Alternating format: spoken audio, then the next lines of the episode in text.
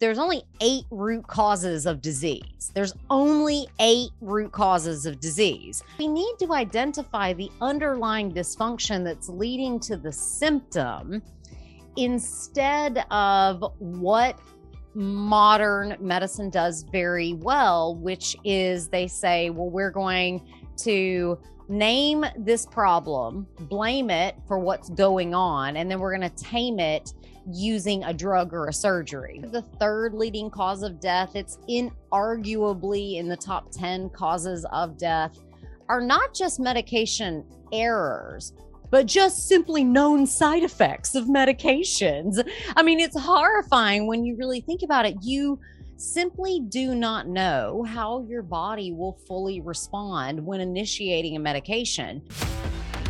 Welcome to the Dr. Joy Kong podcast. This is where I have a chance to share with you some of the latest developments in the space of holistic health, longevity, and wellness. I have always honored intellectual curiosity and scientific rigor, combined with real world practicality. My goal is that what you learn here will help you live longer and live better. Hope you enjoy the journey with me.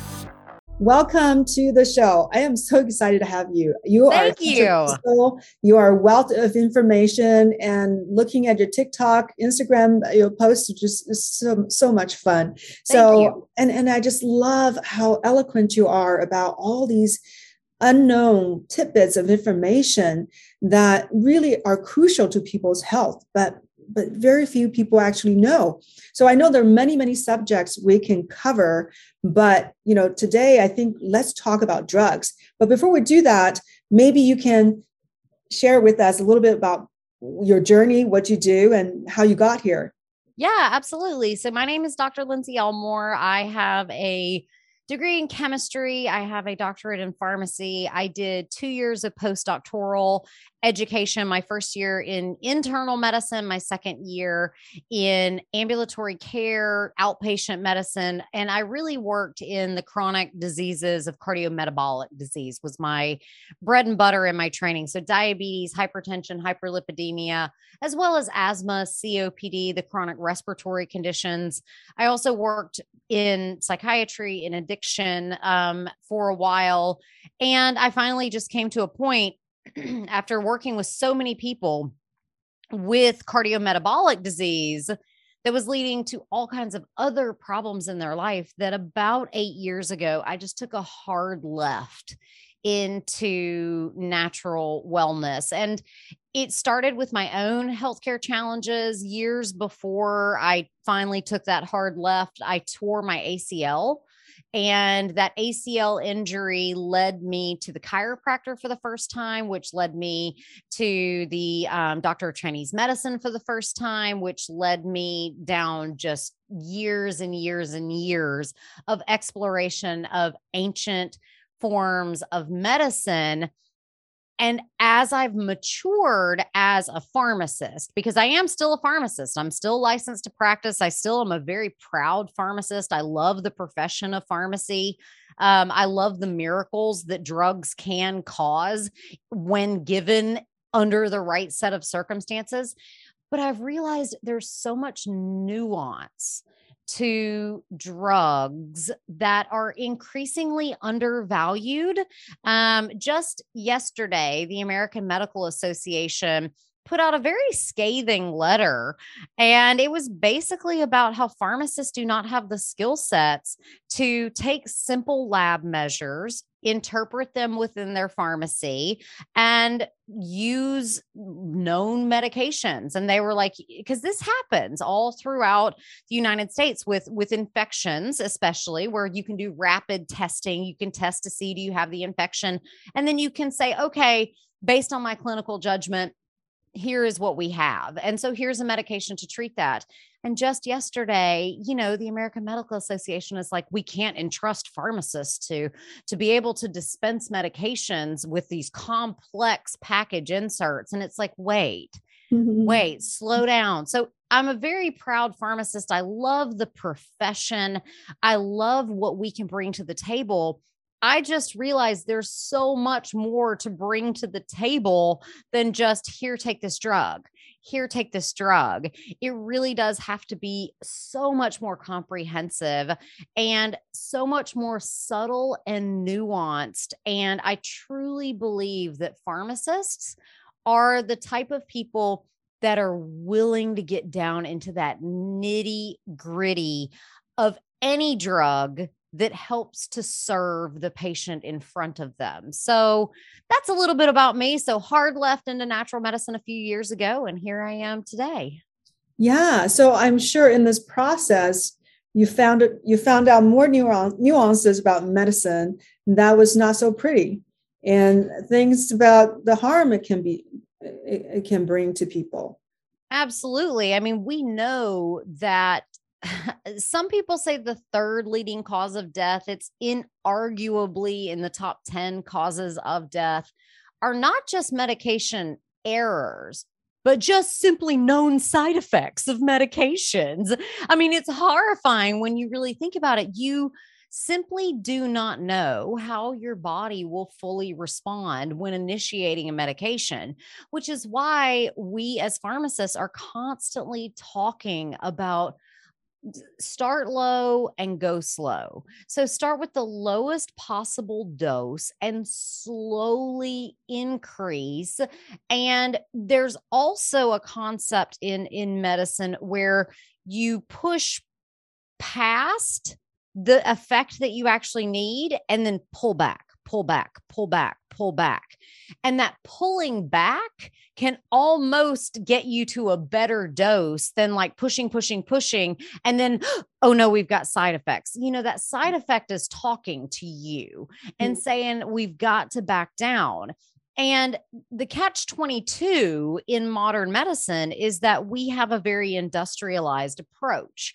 We have a very guidelines based approach where even when I see a patient in, in telehealth practice, if I am saying to them, if they're coming to me and saying, look, I don't want to start a statin medicine, or I don't want to start metformin, or I just really don't want to have to be on this synthroid for my thyroid.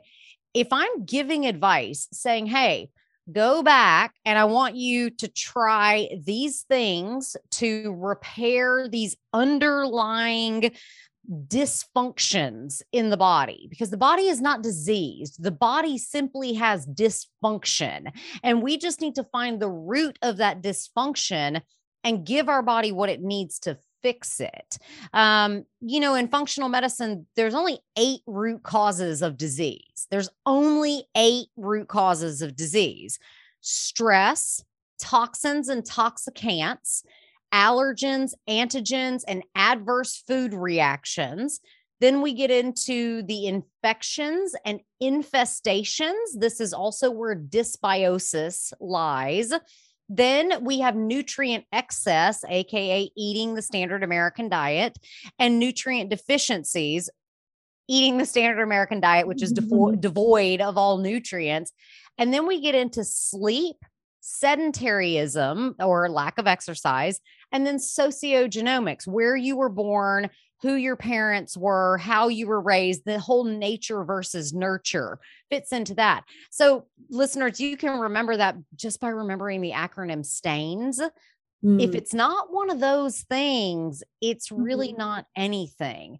So, we need to identify the underlying dysfunction that's leading to the symptom instead of what modern medicine does very well, which is they say, well, we're going to name this problem, blame it for what's going on, and then we're going to tame it using a drug or a surgery. We're going to just throw a band aid at it when it's mm-hmm. really like, you know, somebody asked me today, they're like, my irritable bowel syndrome. What do I do? What do I do? And I was like, friend, I'm saying this with all love and all kindness and all respect irritable bowel syndrome is anxiety. You're just calling it by a different name.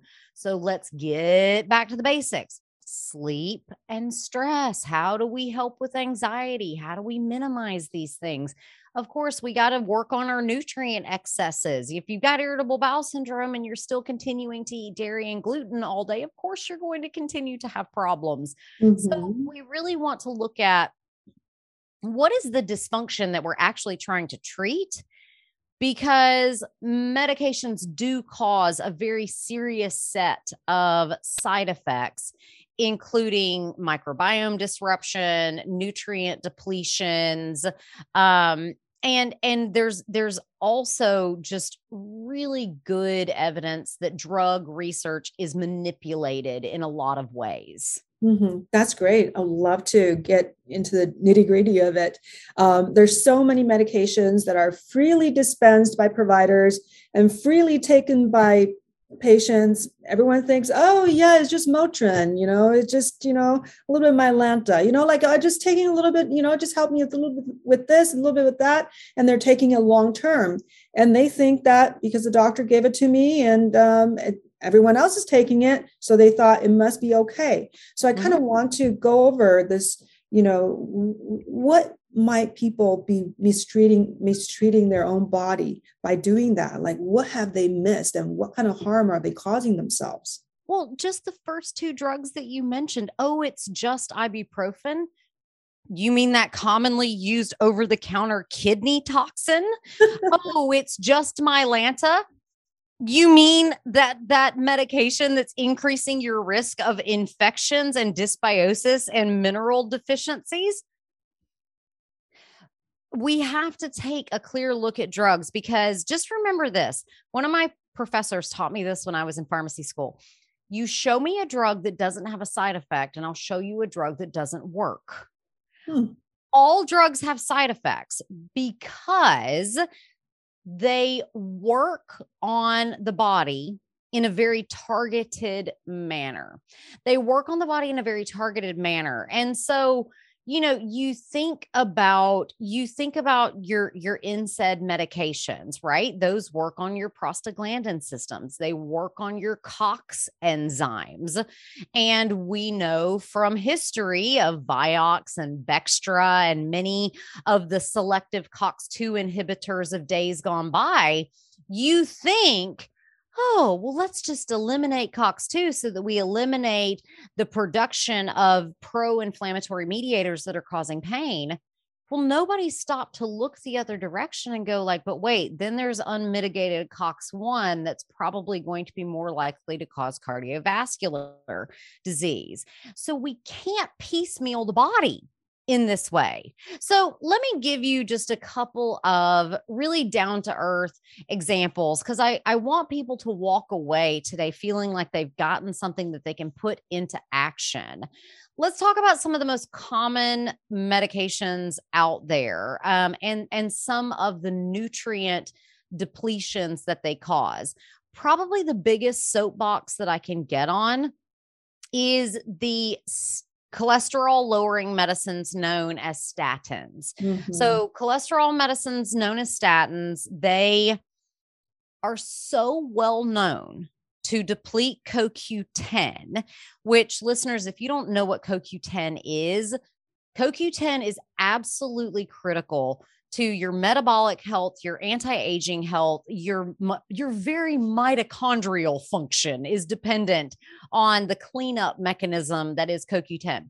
Statins deplete CoQ10 so well known, well documented that in Japan, it is mandated by law that every prescription that goes out of the pharmacy, the pharmacist must also send them home with CoQ10 the problem with CoQ10 and the problem with statins is that one of the most known, well-known side effects of statins is muscle weakness, muscle pain, and ultimately the most severe side effect is called rhabdomyolysis, where your urine turns brown, and that is because the very myoglobin of your muscles is being excreted in your urine. And so listeners, if you're like, what did she just say? I want you to think about, I want you to think about a piece of steak. You know how people cut into steak and some people like it bloody and some people like it not bloody at all. That's not blood. That's myoglobin. That is myoglobin that is being broken down because you are breaking down that piece of, of flesh. The same thing can happen in your body because of statin medications. The biggest problem is CoQ10 deficiency also causes muscle weakness, muscle pain, muscle cramping. And we do not know and do not have it fully elucidated yet just how much of muscle weakness, muscle cramping, all of that is related to CoQ10 deficiency. Mm. And so we have to be able to put those two things together. We also know that cholesterol lowering medicines um, they they lower all I mean, this stands to reason. Listen to how reasonable this sounds. You're lowering the fat in your body by lowering cholesterol. Guess what? You're also eliminating and lowering most of your fat soluble vitamins. So, mm. vitamin A, vitamin E, vitamin D, so important for us, is all being lowered by the statin medications. Diuretic drugs, just get rid of all of your minerals. Um, thiazide diuretic specifically also lower CoQ10. Um, another huge class of medicines are acid blocking medicines. Like, please, friends, mm. I, I have a highlight on my Instagram reel of me walking through the pharmacy, just being like, this drug's all right. Ooh, look at that homeopathy. I've never seen that. Then there's the whole like, please just don't even go down that aisle of medicines that I have.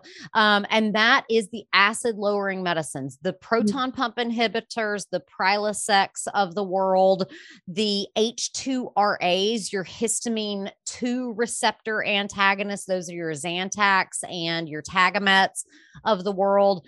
Tums, all of the direct calciums, the Mylanta that we started our conversation with today all of those acid lowering medicines are allowing more bad bacteria to get through your stomach down into your intestines, which is disrupting your microbiome.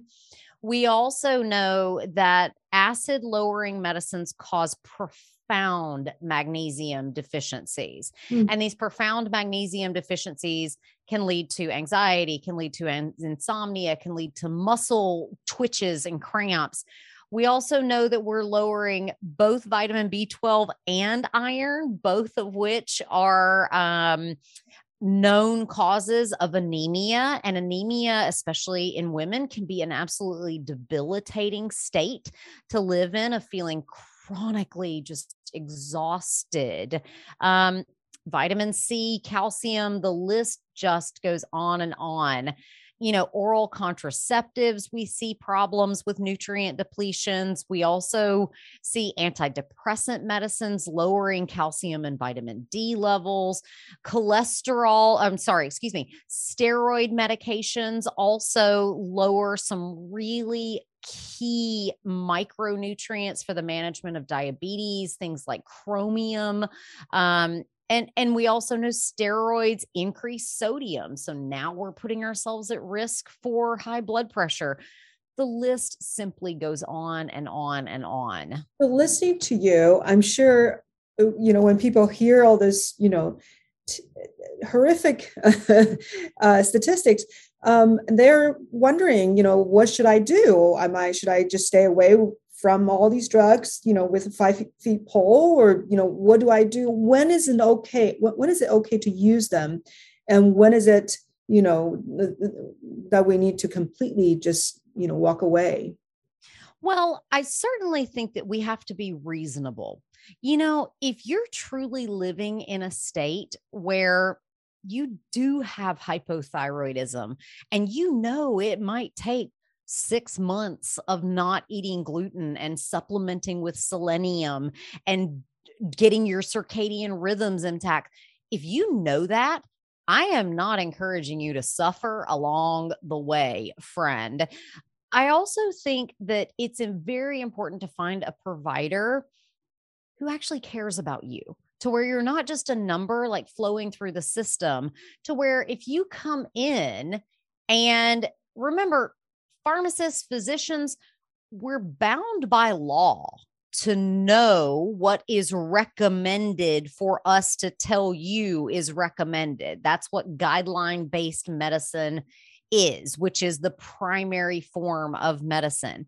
And if you do not take that into account and say, okay, the patient is here today, their blood pressure is above, you know, the Joint National Committee's recommended blah, blah, blah, blah, blah for their age and their gender and their this and their that, then we have to say, here's what we're going to try instead.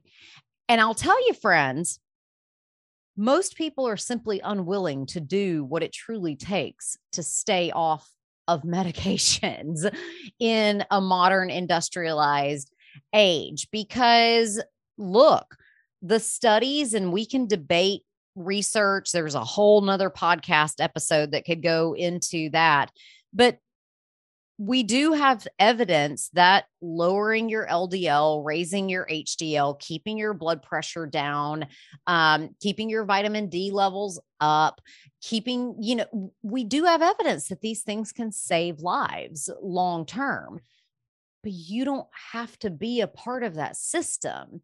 You simply have to reduce your stress, get all of the toxins and toxicants out of your life, work on your gut health so that your food allergies and so your responses to allergens and antigens is not ramped up. Clear out chronic infections. Gone are the days where we try to pretend like chronic Epstein Barr and chronic Lyme disease is not a thing. Like we need to address. I mean, goodness gracious, if if COVID has taught us anything, it is that we have so marginalized patients for so many years who have said, No, I really think this Lyme is still here. Like, no, I really think this Epstein Barr is still a problem. Now we have all this COVID long hauler syndrome and everybody trying to figure out what's wrong. Let's learn from the lessons of people who have healed from other types of chronic viruses and other types of parasitic infections and, and even chronic bacterial infections. It's it's not like we don't think recurrent C. difficile infections do not exist. Of course, chronic viral infections exist, and we need to pay attention to it and realize that viruses jack your cortisol response and we've got to get that cortisol back in order. We've got to get the circadian rhythms back in order. The more I learn about functional medicine, the more I believe that basically everything is either a cortisol problem or an insulin problem. You know, you work in anti aging, and insulin is so powerfully aging. It just accelerates aging. Cortisol accelerates aging. And so we just need to recognize that we do have the power within us to take control and look at what are these root causes that I actually have the ability to influence. I do have the ability to have some discipline and go to sleep a little bit earlier and and have some discipline and drink some more water. We can craft these behaviors but you know friends like i said most people simply will not do the work that it takes to stay off of the meds.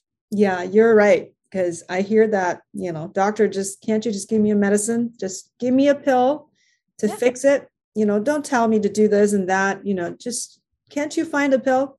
So, um, yeah, that's one of the challenges for all of us. But that's a great answer, you know, to the dilemma dilemma of, of all these medications causing all kinds of problems you know should you avoid it or not well the answer is not to take it or not is to look at what's causing your problem what's causing your problem and then be willing and determined to change it be willing and determined to change it because if you're not willing, then here's your prescription and I'll see you in 30 days to check your labs again. Um, and if you're also not determined, you will get discouraged. You know, I think one of the things for me as a practitioner and as a as a clinician, I just want my peeps to walk away from me encouraged, you know, knowing that, hey, you deserve to be healthy. You deserve to be healthy. And I believe that for you. I I I want you to believe that for yourself and see that and truly believe that you deserve it. Mm-hmm. Yeah. And I, I want to um, ask you before we get into the maybe a little bit more about the the di- different types of disruption from mm-hmm. these drugs. Um, is what do you think if um, you know supplements are doing the same very similar things? And it's almost like you know you can take metformin or berberine right? You can so you can so people are almost substituting it. What are your thoughts on on all that well, that is called the greenwashing of pharmacy. And so, just like we have greenwashed labels of cleaning products and personal care products, where it's the same crap, just with a prettier, more organic looking label. Listen, you can out eat, under exercise, under sleep, and out stress any medication your heart desires. Any supplement that your heart desires, you can still be lazy and you can still be undriven. You can still lack the determination. You'll do the things, you'll take the supplements, but you're still going to eat inflammatory food and you're still going to keep toxic relationships around you and you're still going to you know not recognize that the five people you surround yourself with are the people you become. Mm-hmm. you know you're you got to choose. Like you deserve to live the most amazing life possible.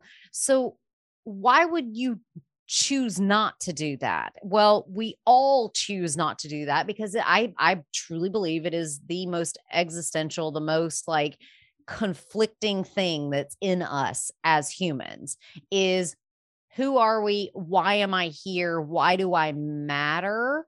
And we butt up against that inside of ourselves you know? We have that person inside of us who is just bent on destruction and we don't know why we hate mm. ourselves without even knowing why. We're never adequate enough. We just don't look good enough in the mirror. We never have enough possessions or money. Like there is that person inside of you but then there's also a person who deserves to live healthily and freely and feeling comfortable and at ease in our own skin. So until you have the courage to actually be who you are, all this other stuff is not going to matter because you're still not going to have the motivation to exercise and sleep well and drink more water and just you can't out supplement this. This is truly, truly it's not about medicines. It's not about supplementation. It's it it's not even really about what we think about as healthy. Because what we think about as healthy is our body being well. I want you to be so at ease with yourself in your body, mind, and spirit that you become unshakable. So that one day, if you know, you find out your fasting insulin has gone from eight to 10, and you're like, I'm going to take some chromium. Awesome sauce. Good job on you. You know, I want people to know that they have power and that you authentically who you are is the most powerful person that you can be. And so I guess I guess what I'm trying to say is stop piecemealing it out. Stop allowing somebody else to tell you like, well, don't take that metformin. Here's that berberine instead. Just heal yourself from within and you truly do have the power you know marianne williamson i think i'm going to mess up her whole quote mm-hmm. but you know we're not actually scared of failure.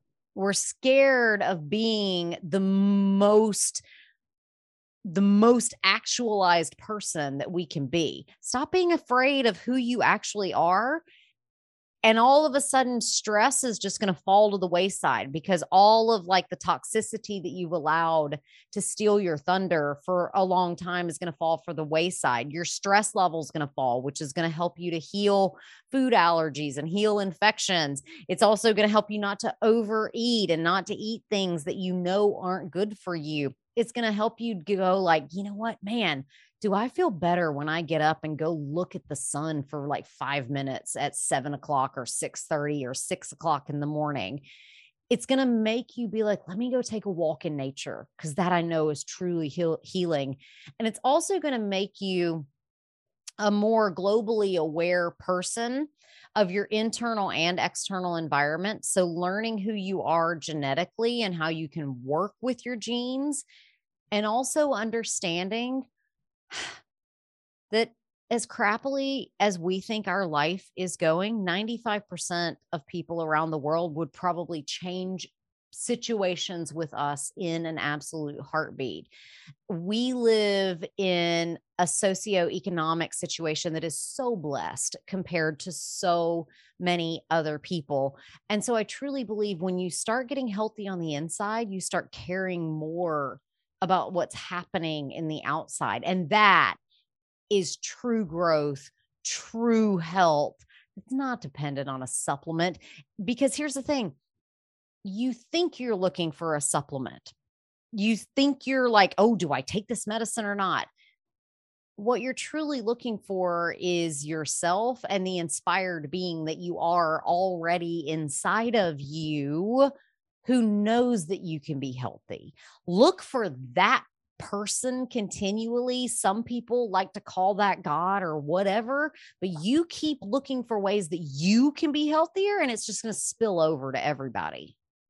That I think is going to be a lifelong journey for most people. Um, Absolutely. You know, from that, that's a lot of self healing, and all of us needs, you know, self healing, and and that is that work never stops. But um, um, I want to, you know, give people a little bit something really tangible, which is sure. some people, and a lot of them are unknowing, unknowingly taking medications thinking that they are good for them mm-hmm. and they were prescribed by doctors. So you mentioned a few general categories of the damages they can do. So I want to kind of talk about those categories and which medications belong to those categories. So you kind of you talked, you know, quite a bit already, but I kind of want to give people a little bit maybe something that they can grasp onto. So okay. um nutrient depletion was one category you talked about. Sure. So, which ones are you think some of the most common but alarming medications? Well, let's just let's recap. You know, let's talk about statins and CoQ10. We're going to talk about our acid blocking medicines with magnesium and vitamin B12 and, and vitamin C and iron are all up in there. The diuretic medicines that are used to treat high blood pressure are also depleting um, magnesium and zinc and, and CoQ10. Antidepressants de- decrease calcium and vitamin D, oral contraceptives, magnesium and vitamin B12. And then, you know, one thing that we we haven't gotten into extensively, but that I'll highlight here is the disruptions that happen with our microbiome. So we have the nutrient depletions but the the medicines that decrease our our acid in our stomach the proton pump inhibitors the H2RAs those also can reduce our microbiome. We know that metformin changes the gut microbiome hmm. um, and can actually make itself less effective because of the way that it changes our our gut. So when I think about medicines that really truly affect the microbiome, I think about anything that causes diarrhea or constipation. Mm. Um, so we have to throw the opiates in there, calcium supplementation, laxatives, anything that causes constipation or diarrhea goes in there. I think of anything that changes blood flow so aspirin um, the the NSAIDs the the uh, advils and naproxens of the world as well as the antidepressants also have a very very strong impact on our microbiome because the microbiome is responsible for most of serotonin production. And so if we're manipulating serotonin reception it's going to affect our serotonin production because that's that's the way that hormones work they have to be produced and transported then they have to be received and then they have to be detoxified so those are just some big classes of medicines. But listen, I don't want people to walk away feeling like they're at a dead end, you know, because we talk about like, oh no, medicines, and you got to like go on this healing journey for life. Like, congratulations to you that you're even willing to consider that. we simply need to take inventory and go, okay, well, if I know that I'm on a medicine you can go to your neighborhood pharmacist and talk to them. And if that pharmacist is too busy to talk to you, you are going to take your prescriptions and you are going to go to an independent pharmacy where people tend to take more time because it's a family owned business instead of a major corporation. Ask your pharmacist. Your pharmacist, if they don't know, can at least find this information. And so, if you're going to be on medicines, let's at least take them with some cognizance of the fact that they do more to our body than just what we're told at that first 30 second or two minute long information session that you get about the medicine. And I swear these days you can learn a whole lot from social media too. So just follow follow doctors, follow pharmacists and learn and just yeah. make it a lifelong learning opportunity. Yeah, I call YouTube my uh, new university. This is my yeah. but, yeah. but you mentioned metformin. I really want to digress because um, there's such controversy and all these different experts have different opinions. I would love to hear what your your point of view is you know, there's some research showing great results for longevity, anti-cancer properties, and but some people are concerned about potential side effects. So I kind of want to to to hear from you. It's even worth it for people to try to take it for longevity purposes for for car- carbohydrate metabolism enhancements. Yeah, absolutely. Um, and so you know, basically, we are exactly where you say we are. You know, a study that came out late last year basically said, look, there's some good studies to show that it can help with longevity, can help with aging, can help with lifespan. But we really truly don't know because um, it's not great data. So there's a lot of it, but the the article that came out in August of last year basically said there are study protocols that make it really hard so, my thing with medications in general is you show me a medication with no side effects. I'm going to show you a medicine that doesn't work. So, what is one of the main side effects of metformin? Well, it's it's acidosis. It's it's mm. constantly leading to this lactic acidosis.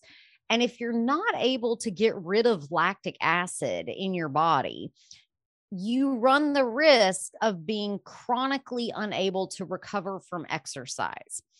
So, my thing is, right now, the jury is still out. You got to kind of decide for yourself. Certainly, if you have liver problems, metformin's not the drug for you. It just it works at the it it's theorized to work at the level of the liver. Um, we do know that elevated liver enzymes can happen as a side effect of metformin.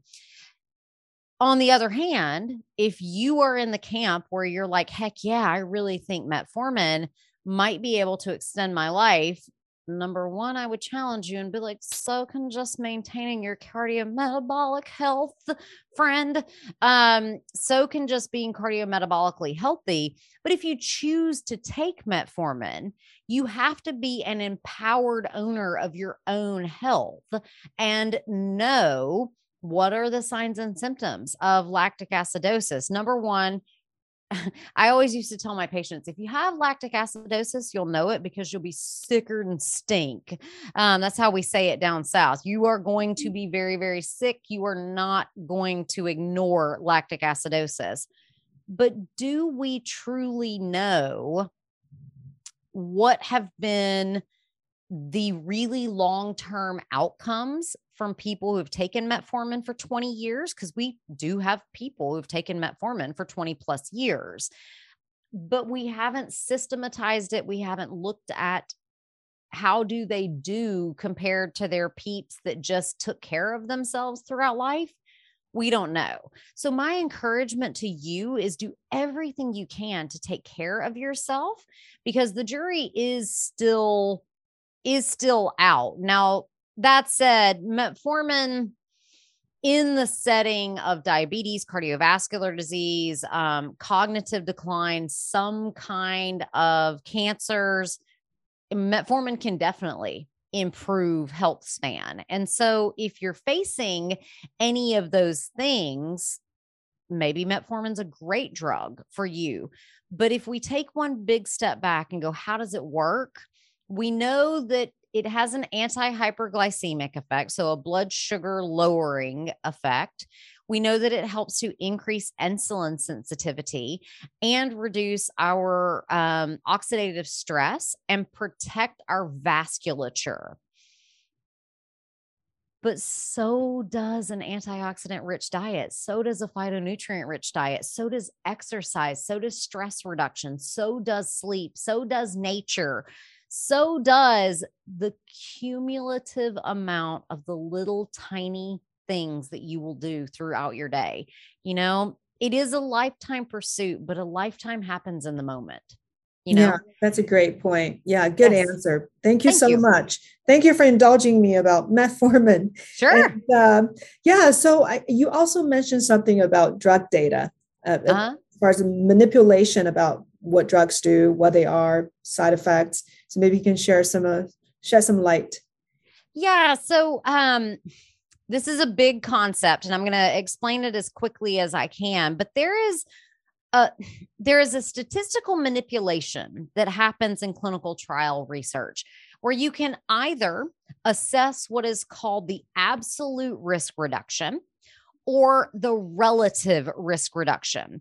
And the scariest example of how absolute risk reduction and relative risk reduction interact with each other is the first ever ads for Lipitor.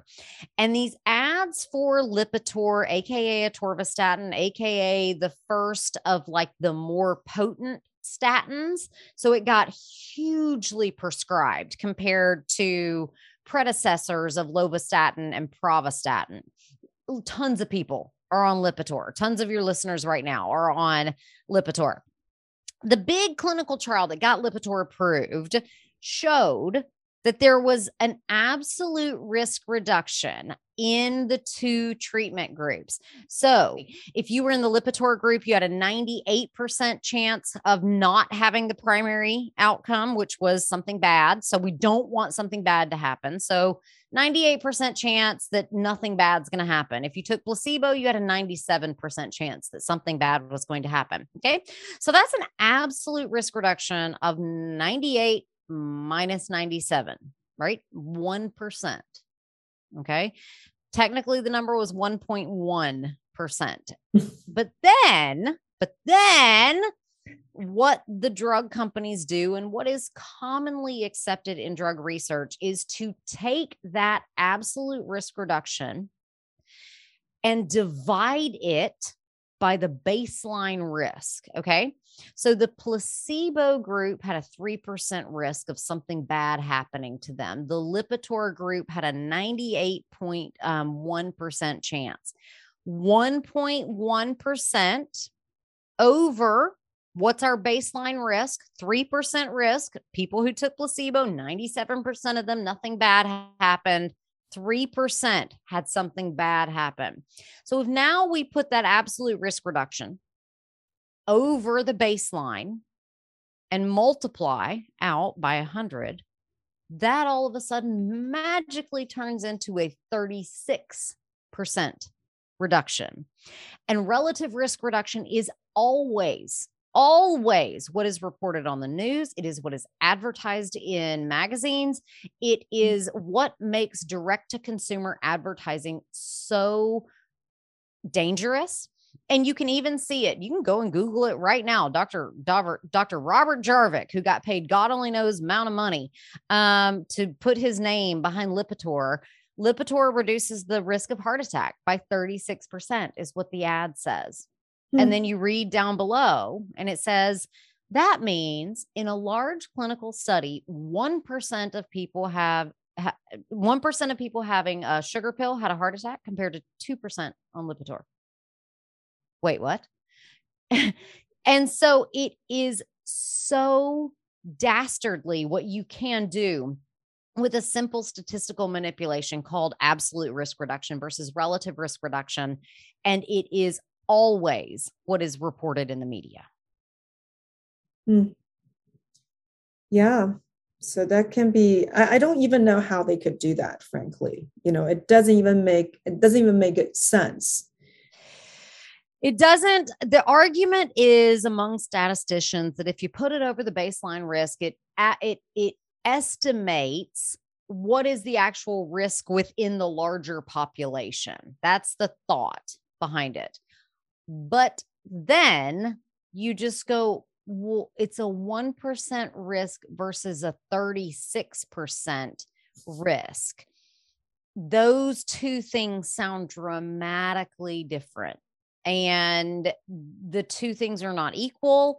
And it's something only only people who have a very sophisticated understanding of of drug knowledge really get and it's it's frankly a lie that gets perpetuated by by the industry and so it's one that i just stand up and say no we got to teach people this and we got to teach it in a way that's understandable so you know one is just the absolute difference between the numbers. The next one, you're just dividing by the baseline risk and saying, oh, let's just multiply that and make it seem bigger than what it is.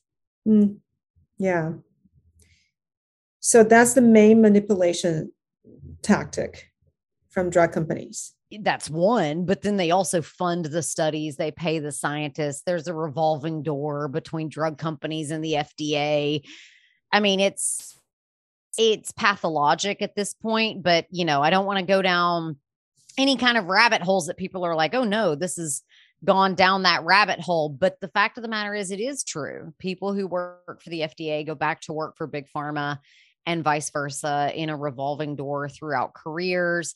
Um, drug research is primarily almost you know, it's what 80%, 70% is all done in men.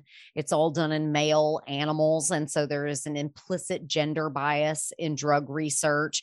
There is also an extraordinary racial bias in drug research where we do not have adequate representation of people from different um, ethnic backgrounds, different racial backgrounds, to where we can actually see like you know, blood pressure medicines are a great example. We know that in white people, ACE inhibiting drugs, in, in whites, Asians, Latinos, ACE inhibiting drugs are these amazing drugs that do great things according to the literature.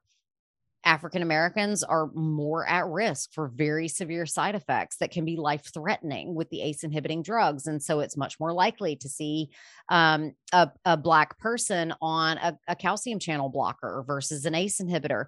And these subtleties need to be valued, they need to matter because the individual taking that medication matters. Mm-hmm. And so the statistical manipulation, I think, is the one that's most common in the media but the layers of manipulation and outright destroying drug data and i mean look the pharmaceutical industry has paid 80 billion dollars in fines for lying on various reasons in just the past decade just mm-hmm. the past decade 80 billion dollars and um it the list goes on and on about how about how big pharma values profit over patient care.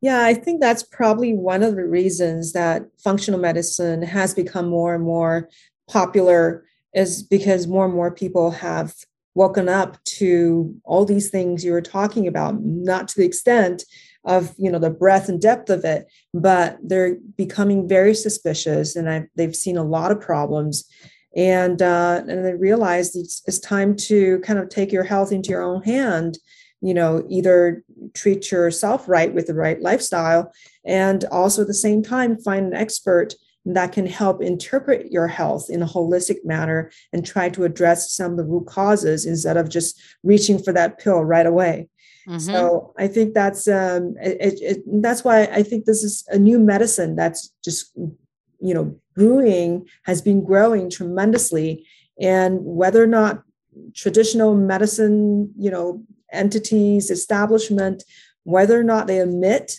that it's going on it doesn't even matter. It's mm-hmm. going on. And mm-hmm. yeah and you can see see it from popularities of all these doctors who are talking about it you know yeah. it's on youtube. People need information. They want it.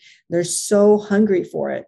So people are ready to take on their own health and i think the the era of our parents and grandparents who just did whatever the doctor said just because that was the institution is broken. And it's so great because it's breaking itself. We're not even doing it. It's just burning itself down over there with, and we're just going like, we've been trying to tell you for 10 years, but okay, catch up. Come on. And so it's a beautiful, beautiful moment that we're living in where so many people just get it. Yeah, yeah. Can't where I can't wait to hear, you know, to see where medicine is in about um, in about 40, 50 years. It's going to mm-hmm. be a whole different world, different way of practicing. Yeah. But yeah. Um, but the resistance is still strong. You know, I still hear, you know, doctors even blasting functional medicine on social media. So, um, but what what this doctor doesn't know is that, you know, wait until you're really sick with some kind of chronic illness or your own family get really ill with chronic illnesses um, you know western medicine is fantastic at you know surgeries at acute conditions like infections but for chronic conditions that has so many causes you know it's not an acute impact you know acute damage it's not a, a bug that's attacking you it's because of so many imbalances all over your body mm-hmm that's why this traditional Western medicine is, is kind of at a loss. And that's what's been showing in the doctors, you know, in their own practice. They're exhausted. You know, not only they don't have, have much time, but they're not making much impact on really helping these people living a better life. So, so that's what you're saying. It's breaking yourself down, you know, the, from the doctor's level, even if they they don't want to admit it, but just the way how they, they don't love medicine as much how they're mm. telling their kids not to go into medicine mm. i mean mm-hmm. all that that's breaking itself down so so hopefully it's because it's because we've lost the art of medicine the actual like i mean you know i think back to some of my first patients and just like grieving by their bedsides, agonizing over what they were going through. Like that's medicine. Laying hands on someone is medicine. Um, listening is medicine.